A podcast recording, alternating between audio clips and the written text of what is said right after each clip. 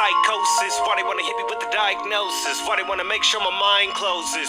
Conspiracy, my ass, they want us to die fast, expose this psychosis. If you wouldn't mind, blow this. Get deep, get mind blowing, got mind going, psycho shit. I hope this, wait, shoot the fuck up. All right, welcome to the Human Condition. This is Max Manning, your host, and I'm to start this with another addition to the cellular resonance.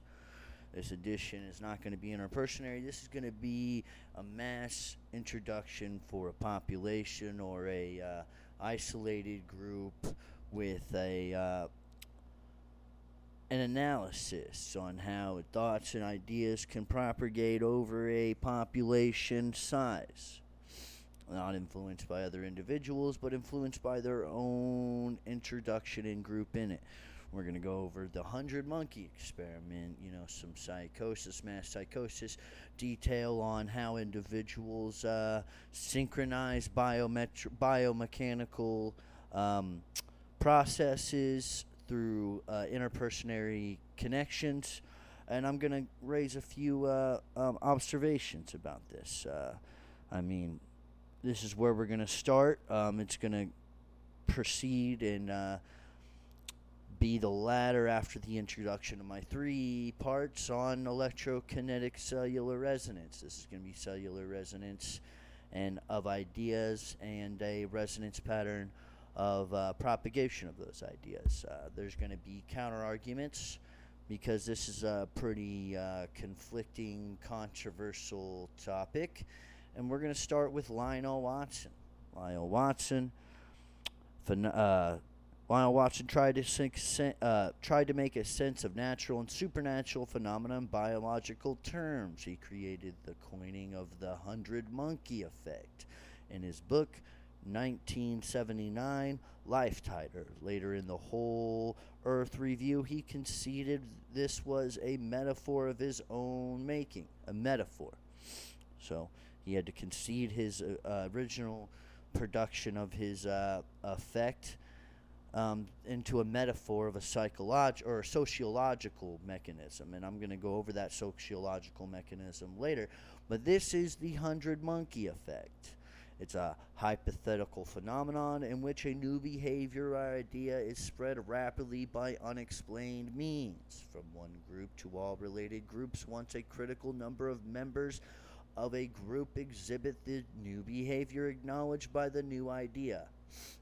The behavior was said to be propagated even to groups that are physically separated and have no apparent means of communication with others. This is part of the collective consciousness I ascribe to within my spirituality.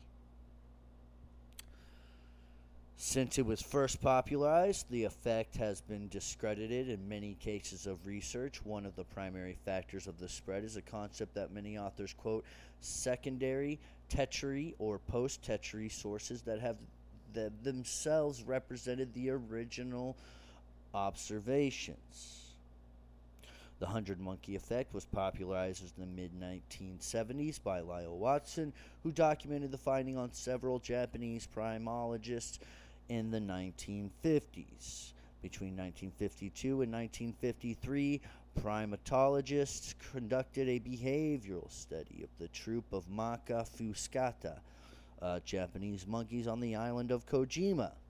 The researchers would then supply these troops with such food as sweet potatoes and wheat in open areas, often on beaches. An unanticipated byproduct of the study was that the scientists witnessed several innovative evolutionary behavioral changes by the troop, two of which were orchestrated by one young female, and the others by her sibling or contemporaries. The account of only one of these behavioral changes spread into a phenomenon, i.e., the hundred monkey effect, which Watson would then publish as a story. According to Watson, the scientist observed that some of the monkeys learned to wash sweet potatoes initially through an 18 month old female member named Imo by the researchers. One of the troop in 1953, Imo discovered that sand and grit could be removed from potatoes by washing them in a stream or in the ocean. Gradually, this new potato washing habit spread through the troop in a usual fashion through observation and repetition. Unlike most food customs, this behavior was learned by older generation monkeys from the younger ones. The younger ones were more likely to adapt this behavior and transcribed it through a uh, repetition and observation of the older monkeys. this goes against the narrative that all new ideas are propagated and thought put forth by the older tribe, then adapted by the younger generations. That's pretty important. That's pretty. It's pretty of a new observation that uh, you know destroyed the narrative that only adaptation to new ideas and technology was from the older populations.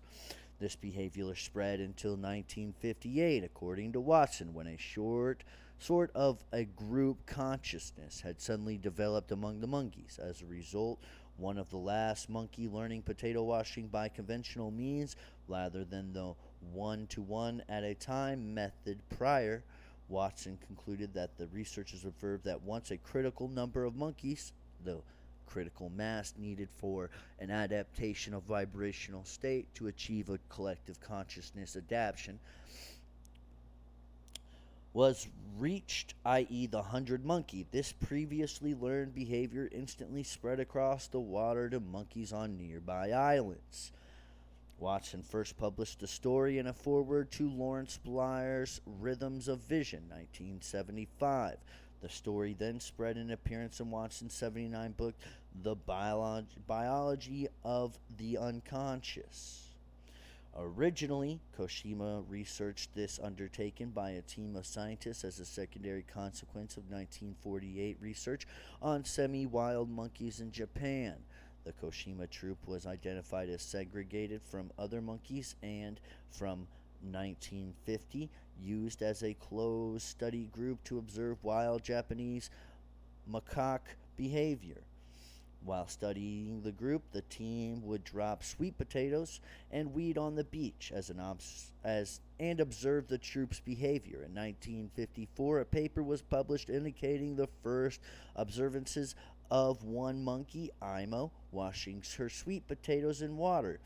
Her changed behavior led to federal feeding behavior changes over the course of the next few years, all of which was great benefit in understanding the process of teaching, learning, and animal behavior. This is the so- sociological method given without the uh, uh, parapsychological um, explanation of collective consciousness that I ascribe to, that I'm going to later give evidence for. A uh, re- a cellular resonance across a tribe or a group through behavioral change of resonant frequency. The young first teach their contemporaries and immediate family, who all benefit from the new behavior and teach it to their contemporaries. If the parents of a contemporary or their parents are too old, they do not adopt the behavior. This is where a age comes in the effect of adaptation to new technology. That's pretty, or new ideas in general. It doesn't have to be just technology. Technology is definitely an observed phenomenon in our group where an individual is unable to obtain and adapt technology after a certain age and the introduction of that new idea. This happens in uh, humans. This is why we have older folks that can't work computers you have younger generations that immediately adapt that new technology and new uh, observation and new method of uh, behavior. Three occurs in the initial group have children a change occurrence in dynamic and behavior from teaching previous and current generations to a new dynamic where the gen- next generation learns by observation. The behavior is no longer an active taught but passively observed and mimicked. The first innovator continues to innovate. The young monkey who started potato washing also learned how to sift wheat grains out of the sand by throwing handfuls of sand and wheat into the water, then catching the wheat that floats to the top. This innovation invention was also co- uh, copied using the above teaching and learning process until there were too many monkeys on the island with too little wheat appropriationed, which is when competition became too fierce and the strong monkeys would steal the collected wheat from the weaker ones. So then they stopped the learned behavior and self preservation. Wow, that's pretty funny. The innovator's sibling uh, started another innovation where monkeys were initially fearful of the ocean. By deigning to put their hands and feet into it, the wheat straining innovation led to monkeys submerging more of their bodies in water or play splashing in the ocean. This behavior was once again copied using the above teaching and learning processes. This study does not indicate a catalyst ratio at which all of Koshima monkeys started washing their sweet potatoes, or in a correlation to other monkey studies where similar behavior started. To the contrary, it indicated, it indicated that certain age groups of Koshimos would not learn this behavior. Keyes, 1984. This story was widely popularized by Ken Keyes Jr., where or Keyes Jr., where the publication of this book, The Hundred Monkey Effect, in 1984, Keyes's book was about the devastating effect of nuclear war on the planet. He's pre- presented the Hundred Monkey Effect story as an inspiration parable, applying it to human society and the effect of positive change. Unfortunately, Keyes combined two items of truth that the Koshima's monkeys learned to wash sweet potatoes, and that phenomenon was observed on neighboring islands. He did not provide substantiating evidence for this claim, diluting the importance of both studies and potentially discrediting the scientists involved. Combining the science with his political views may have also damaged the research credibility, leading to many reporters attempting to debunk the Japanese team's research without doing sufficient research themselves. In many cases of research since it was first popularized, the effect has been discredited. One of the many factors in the spread of this concept is that many authors quote secondary tertiary or post tertiary sources that have themselves misrepresented the original observations. Separate papers make mention that 1960 onwards, similar sweet potato washing behaviors were noticed in other parts of the world. However, this is not directly attributed to Koshima. Claims are that the monkeys swam from one island to another where he taught where he taught the resident monkeys how to wash sweet potatoes. No mention of other behavioral improvements are made and indicate how the monkey swam because she cannot swim. Therefore, other questions must be asked how the swimming monkey learned the sweet potatoing behavior, if not from Koshima. No indication is made as to where the monkeys learned this behavior.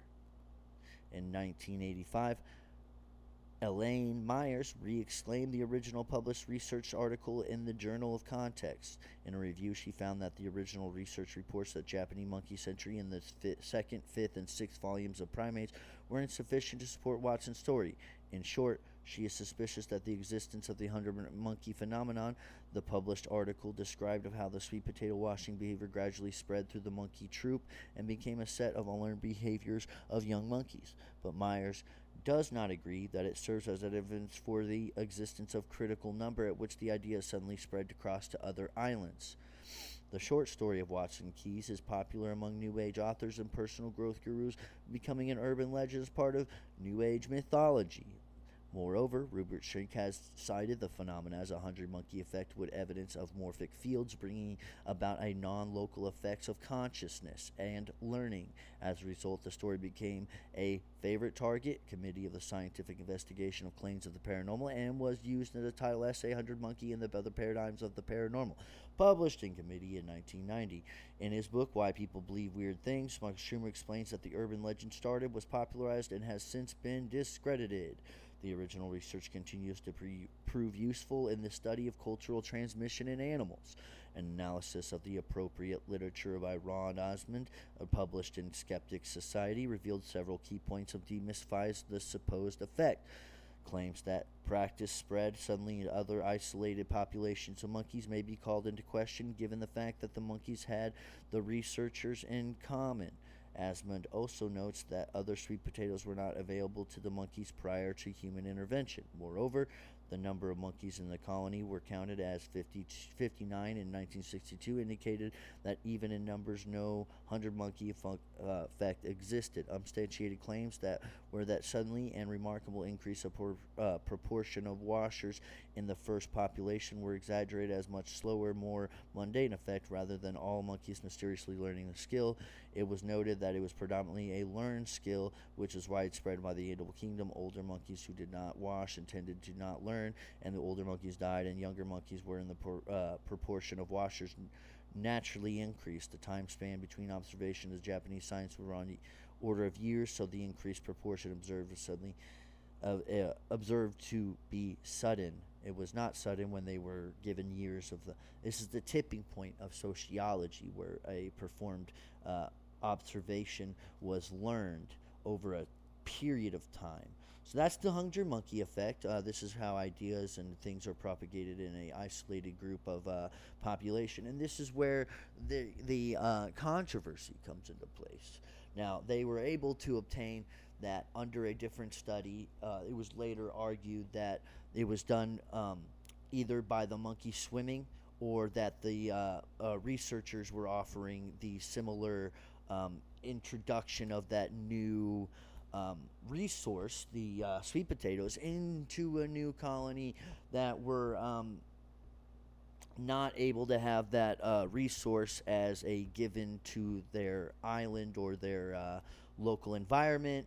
Um, the sweet potato washing was not an observed was an observed behavior from the manipulation of uh, them going to other islands. So it's all about who you believe at this point. Um, so we dan we can assert that uh, ideas of a population represented as an adoption of age and uh, a, a, a slow procreation of that method over time to uh, the whole tribe or the whole group of monkeys. Uh, we're giving to a critical mass effect where the critical mass is just the population that learns it over time. N- Old monkeys die out, new monkeys are more likely to adopt a behavior that was observed and collected by the previous generation. So the idea is that um, you don't learn from older monkeys and you learn from newer monkeys, but this this effect was still observed in different islands. Now it's how do you get to that observed behavior across different islands if not through the introduction of that um, that resource into their population by the people who are doing the research in general from the older uh, study. So later on the uh, secondary person who observed the behavior that was uh, accredited to other islands this observed behavior of washing the sweet potatoes is from the introduction of the original study and the uh, critical mass of a collective consciousness that superseded population and distance for the introduction of that idea through the collective consciousness. This is where the controversy begins. And there's different accredited, and they're not very good at how they debunk the observed effect. Uh, they can say that the individuals took the um, monkey and introduced him into a new population or a new area that um, propagated the idea.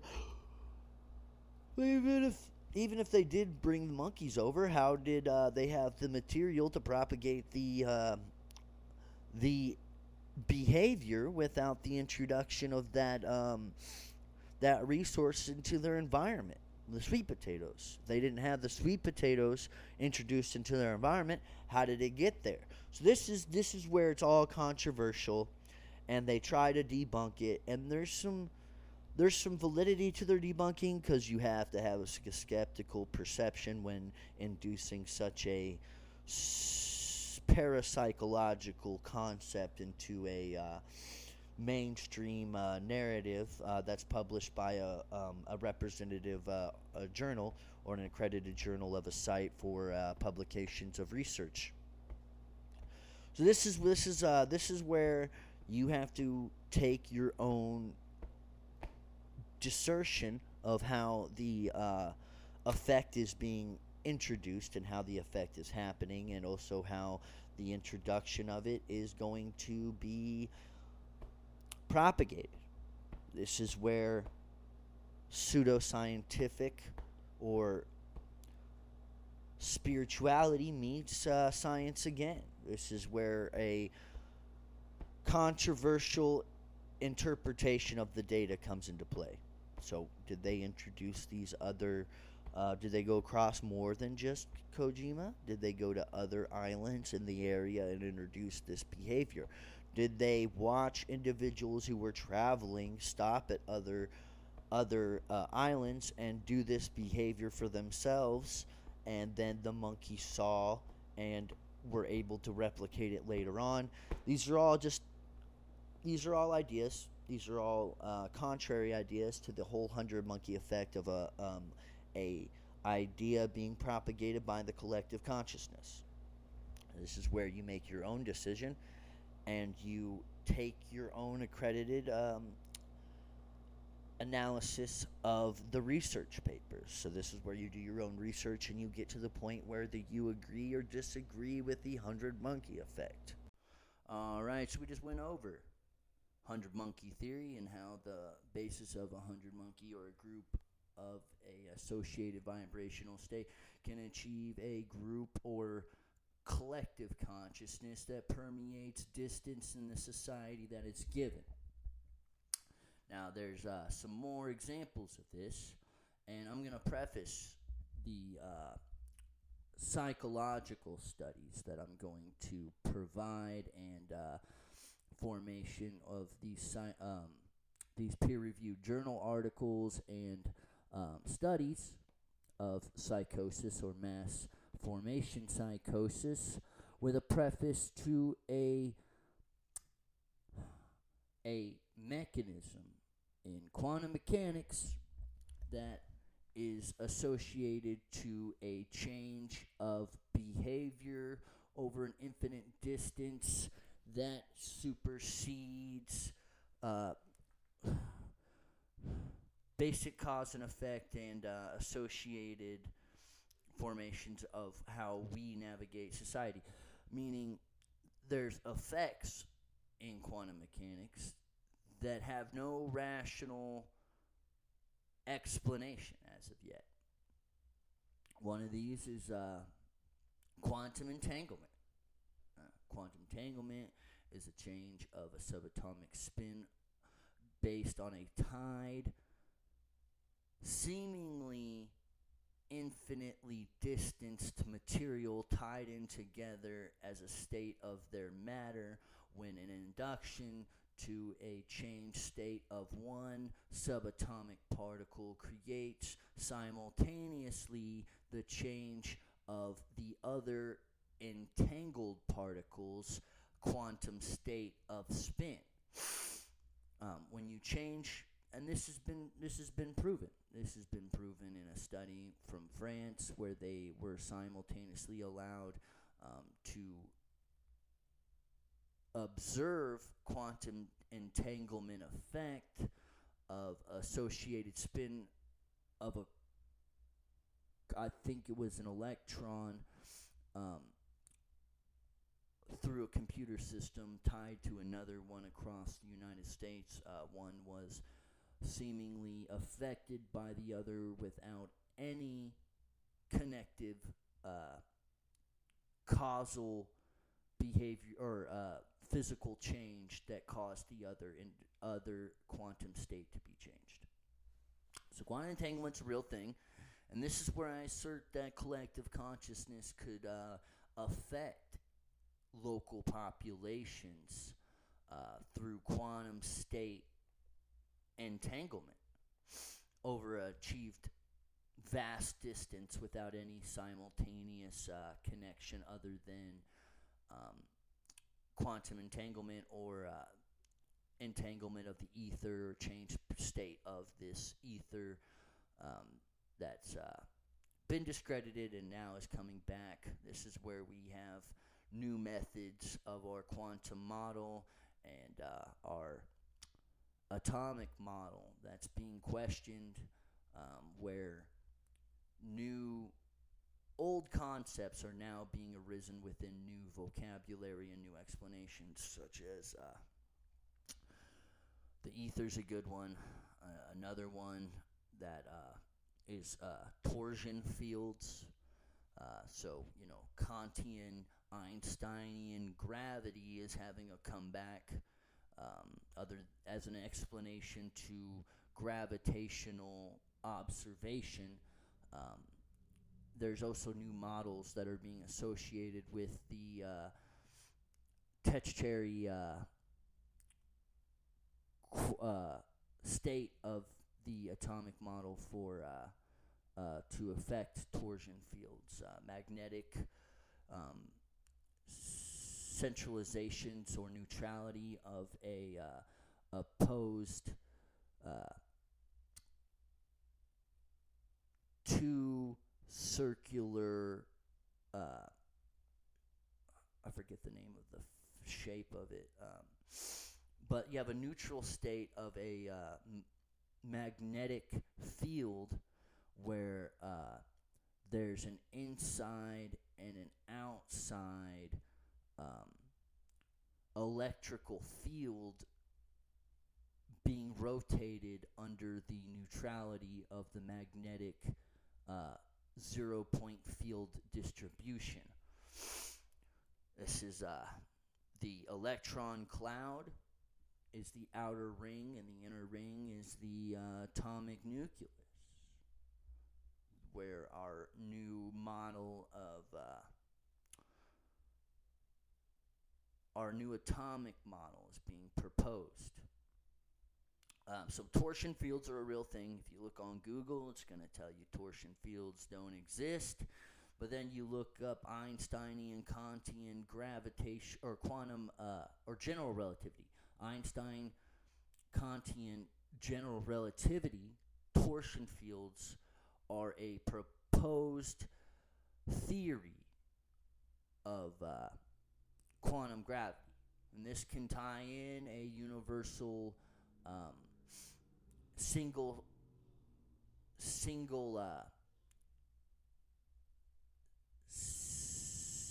single uh, connection to the problems that mm, Einsteinian gravi- uh, uh, general relativity have with uh, quantum mechanics. They don't. They don't. They can't be unified to a single theory. Whereas in um, Einsteinian, Kantian uh, gravity, general relativity can explain the uh, the discrepancies between Einstein and quantum mechanics.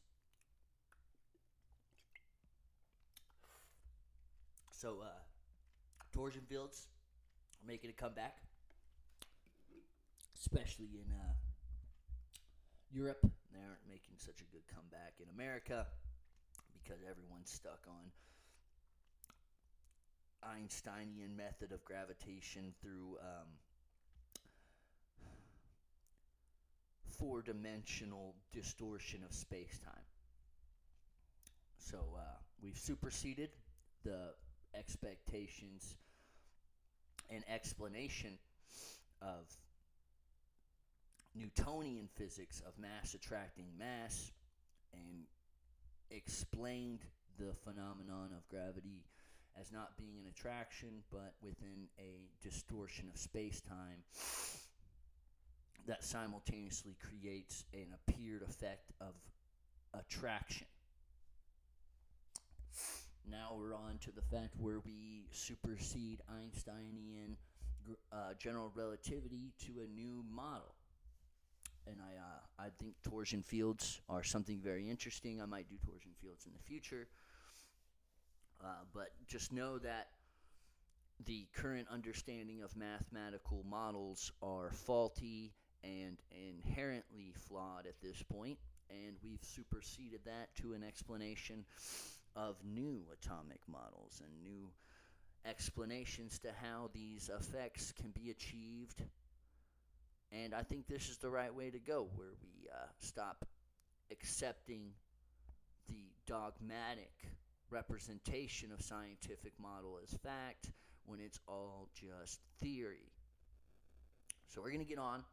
We're going to get on to uh, where I'm talking about mass hysteria. And this is another explanation of how quantum states or uh, an achieved vibrational representation of a population can achieve a synchronicity from Jungian um, psychological,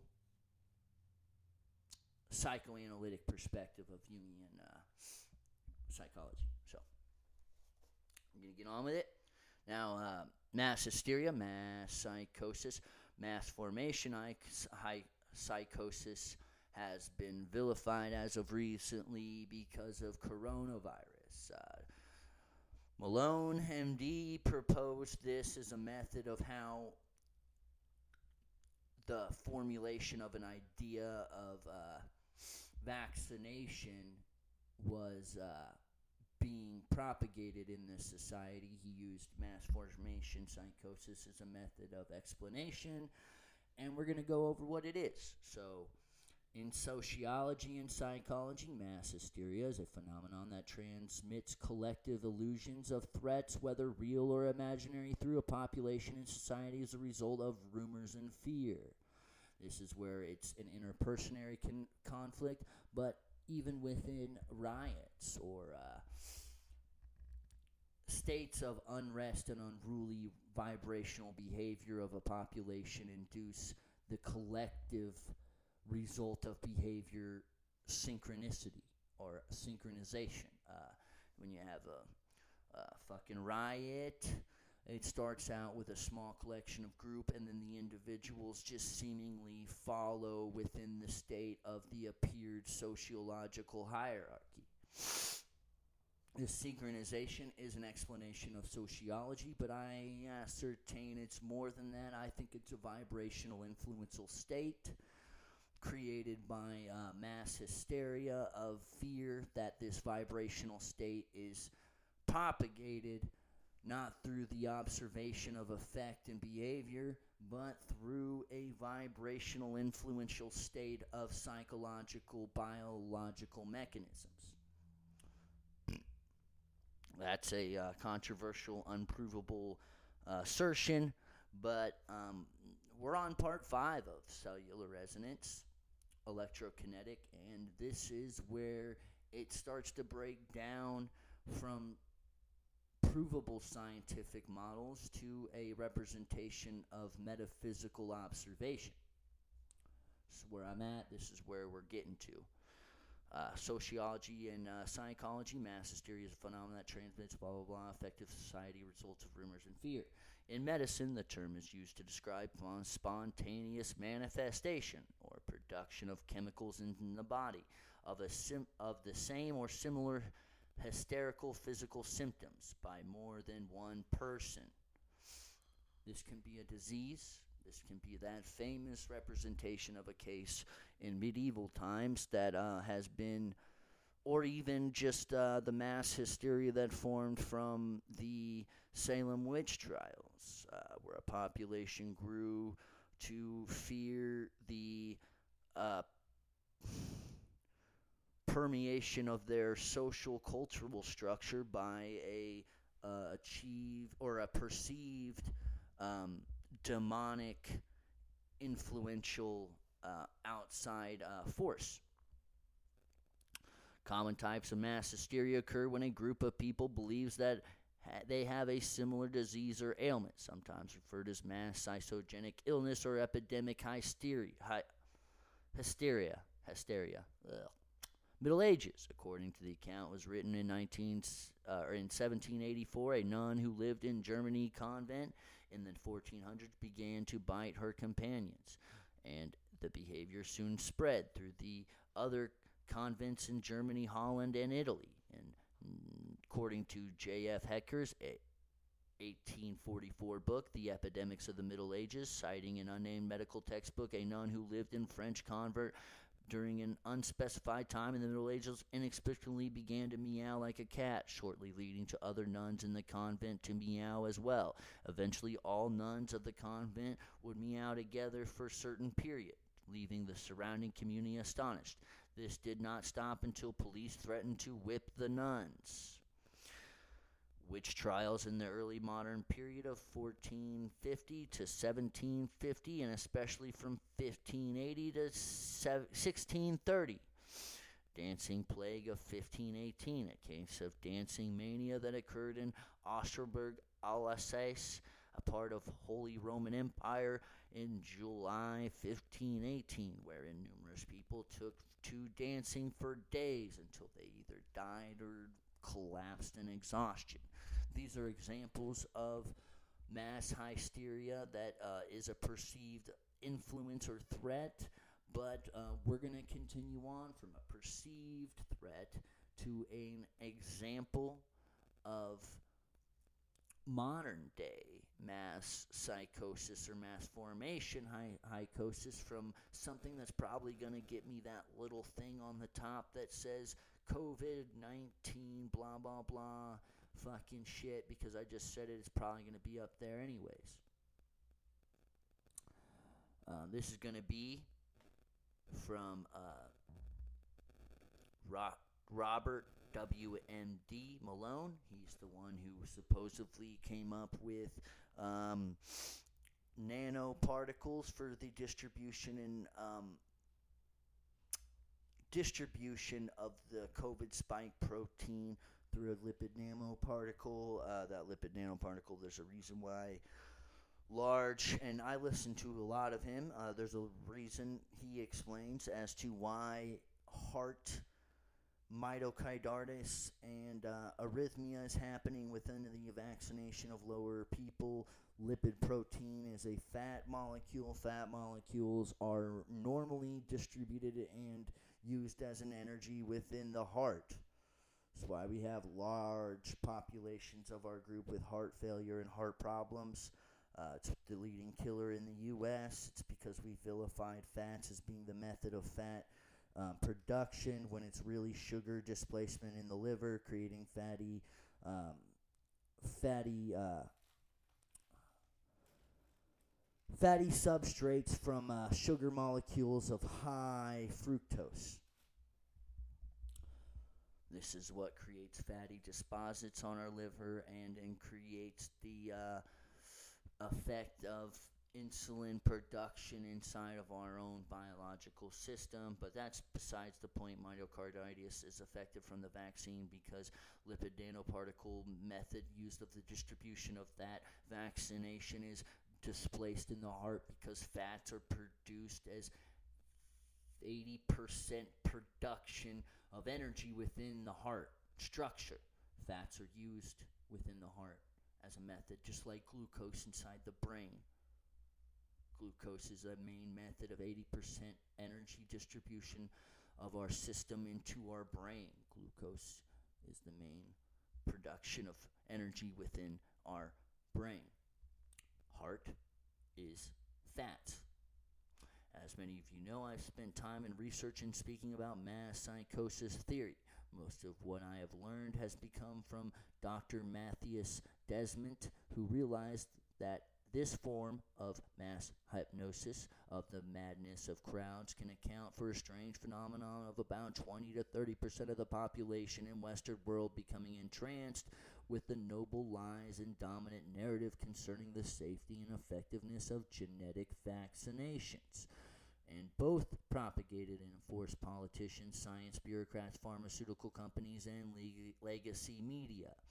What one observes with the mass hypnosis is that a large fraction of the population is completely unable to produce no scientific data and facts demonstrating that they have been misled about the effectiveness and adverse impacts of mandatory mask use, lockdowns, and genetic vaccines that cause people's bodies to make large amounts of biological active coronavirus protein. These hypnotized by this process, unable to recognize the lies and misrepresentations they are being bombarded with on a daily basis.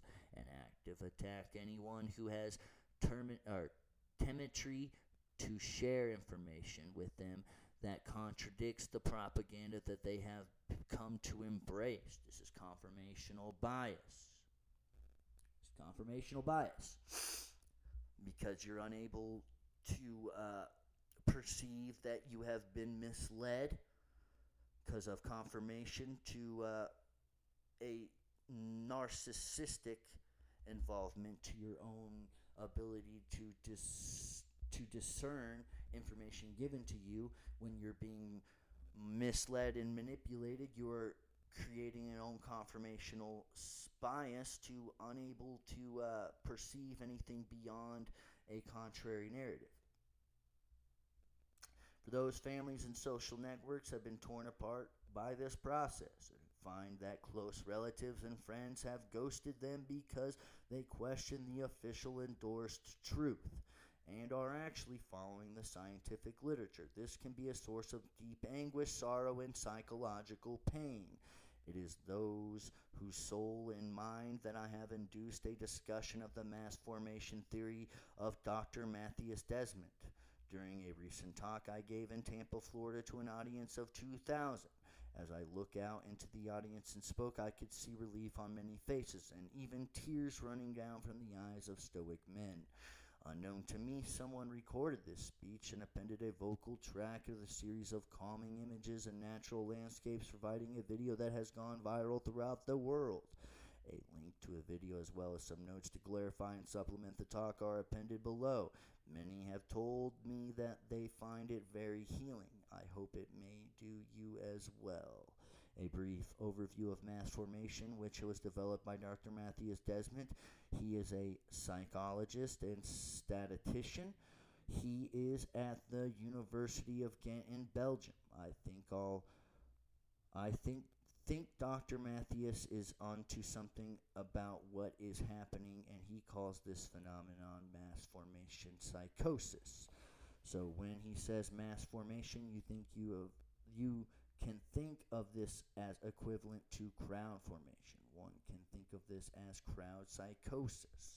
We see crowd psychosis in the um, perceived event and effect that one must contribute to the collective. Uh, this is why you have riots. This is why you have uh, uh, seeming connectiveness uh, when you go to large gatherings of, uh, say,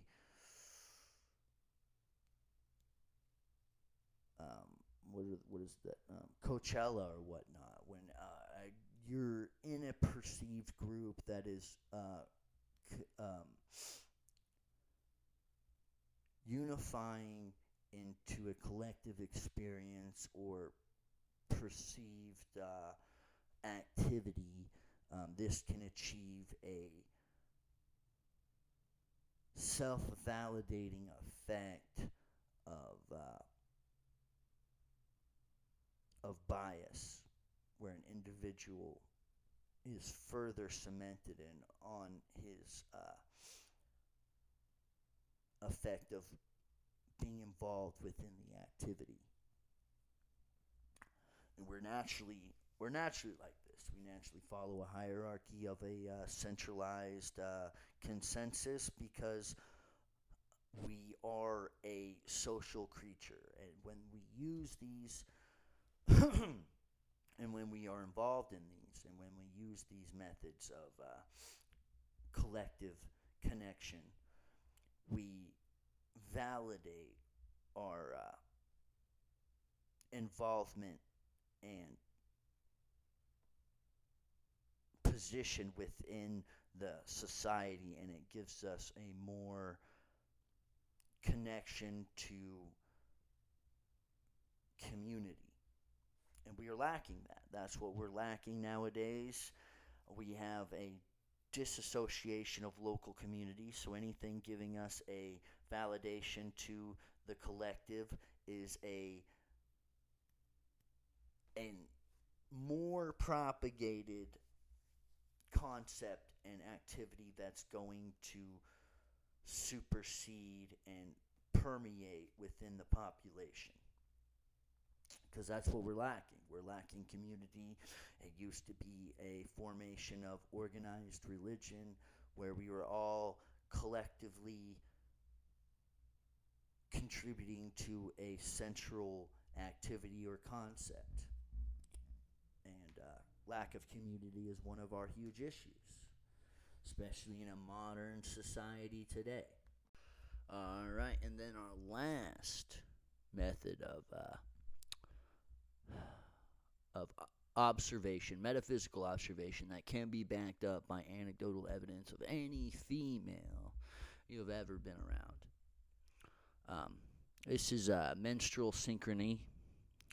Uh, is called the uh, McClintock effect or Wellesley effect.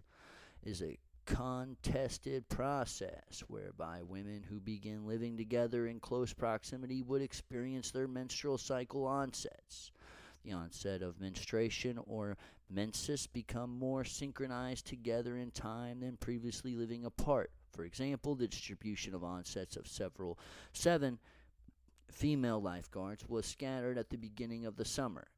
But after three months spent together, the onset of the seven cycles fell within a four day period.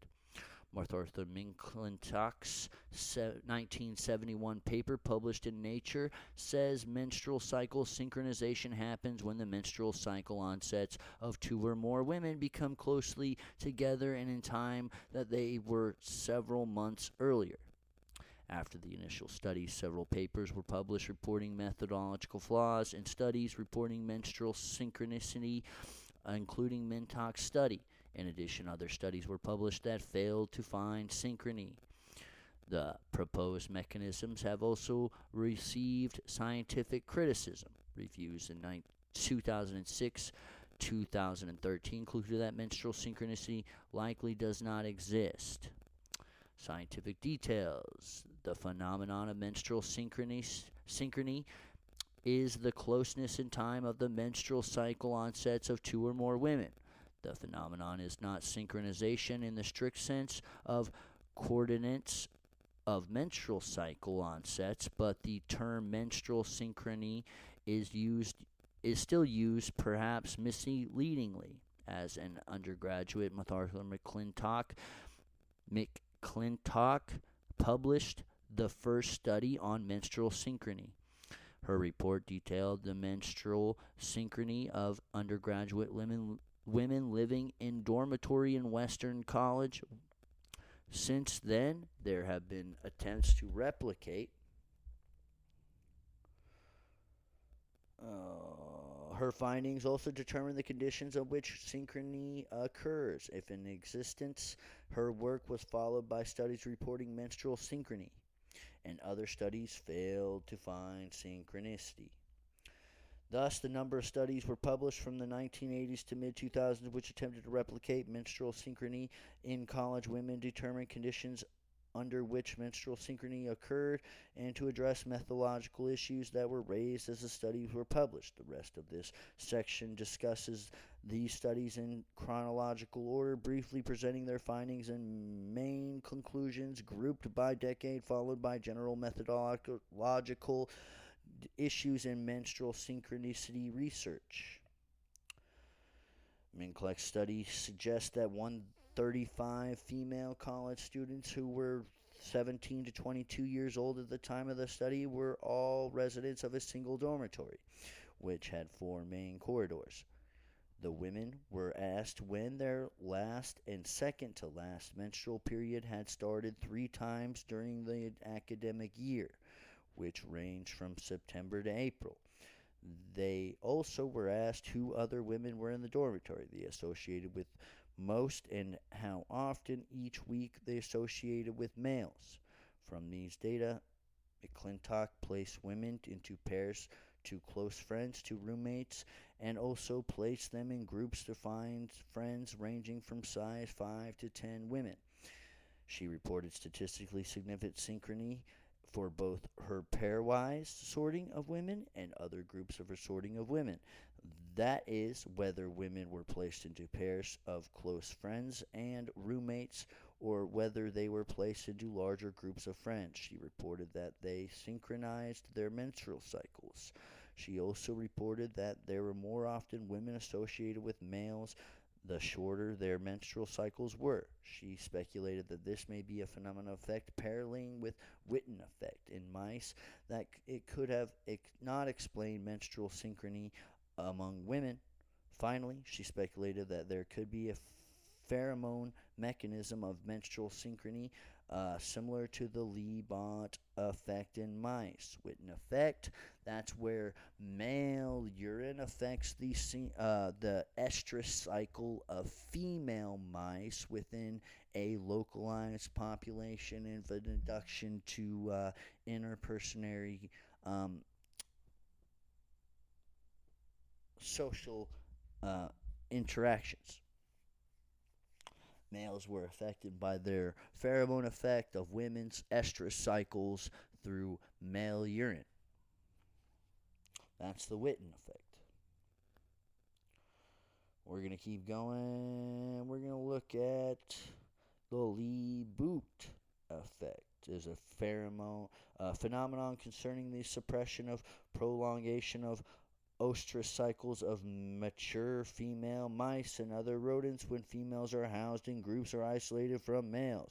It caused by the effects of estrogen dependent pheromone, possibly 2.5 dimethylpyrazine, which is released via the urine and acts on a vomeronasal organ in recipients. This phenomenon lowers the concentration of luteinizing hormone and elevates prolactin levels, synchronizing or stopping the recipient's cycle. This effect goes some way to explain the spontaneous pseudo pregnancy can occur in mice. The same response is evoked in from isolated females when brought into contact with urine soaked bedding from other female cages. The adrenaline glands are required for production of the urine pheromone, which is responsible for this effect. Now, I think it's more than just uh, a urine-based introduction, even though the isolation or isolation of that is from a bedding of other females. I think that when in close proximity of individuals, their vibrational state of estrus is propagated not through pheromones, but through an induced interpersonary interaction. This, uh, the bedding has its own problems. So we can't just rely on one thing. If it's, they're going to go against the whole controversial concept, uh, we must rely on metaphysical anecdotal evidence to achieve what the catalyst is. All these individuals are not from urine, but from an induction of interaction. If we humans are resulting in this effect, urine is not an issue. Urine is uh, disposed of immediately. We don't have urine as a method of hormone displacement if the urine is not there. We go to the bathroom, we flush our urine down, and it's just an introduction of not a urine based uh, hormone production, but of an interpersonary resonant frequency, either through uh, neural transmission of uncertain or on when you when you're on your period, the hormone displacement causes rapid mood changes and vibrational states of neural transmission. These vibrational states can be picked up. This unsynchronous pattern can display a sense of estrus that would be um, propagated in other females of close uh, interaction. Um, I believe this is still another method of introduction into resonance patterns of a population.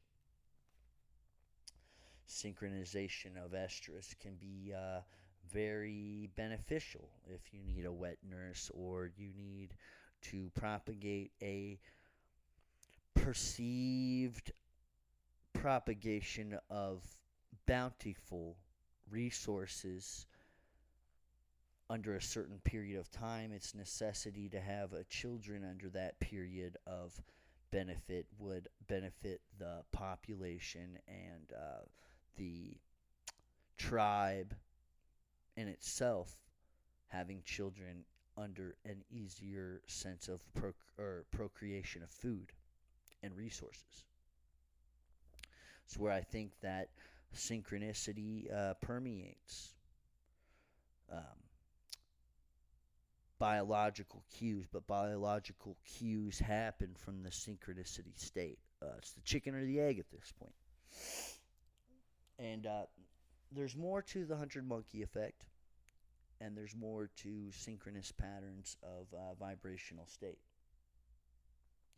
We've gone over kinetic, we've gone over electro displacement through bilipid membrane proteins. Synchronous uh, mass formation psychosis is a thing. Don't let Google tell you it's not.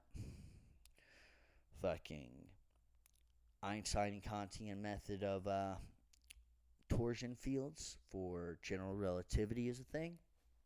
For ex- explanation of gravity. Don't let Google tell you it's not. Look up Einstein Cartan torsion fields. But this is where all of science fails to find the correlating factor of a uh, single perceived causal catalyst of uh, all these perceived biological mechanisms that supersede our explanation.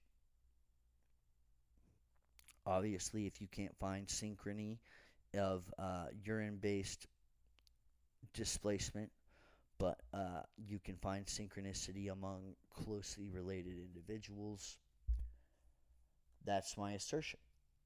The more you interact with an individual and create a synchronous basis of understanding of vibrational state, it can achieve a difference of vibrational state in self. Uh, sleep studies prove this. Eventually, I might go into a port five. This is part four. I might go into part five where I explain synchronicity through sleep studies. Uh, but I'm already at the point where I've reached 50 minutes. Uh, so this is my next podcast over synchronicity, electrokinetic synchronicity, cellular re- synchronicity, and resonance of a population. Uh, I do intend to continue this concept and this uh, over time. I don't have my next podcast I want to do tomorrow. It's not going to be over synchronicity, um, but I think that this was important to finish. So we started with electro, we next did our kinetic, then we did interpersonary, then we did populational synchronicity um, resonance. Um, and I'm going to continue on with uh, resonance because everything is vibrational resonance. All materials vibrate at a synchronicity rating. This is how we're able to achieve um, resonance patterns of a glass that's breaking under their resonance vibrational state. That's why when you flick a silver coin, you have a different vibrational sound than if you fl- flick a nickel copper coin. Zinc, nickel, copper coin. All materials resonate at an induced resonance pattern. And I think our collective consciousness resonates at that as well. This is the Human Condition Podcast. I hope you guys listen to me in the future. I apologize for not getting this out earlier this week. Uh, I've had a lot going on, um, so, you know, hope you guys understand. I hope to put out another one tomorrow. All together, man, we fucking all of they plans up. I do understand, ain't none of us got the answer. Feed into it, we a part of the propaganda. propaganda.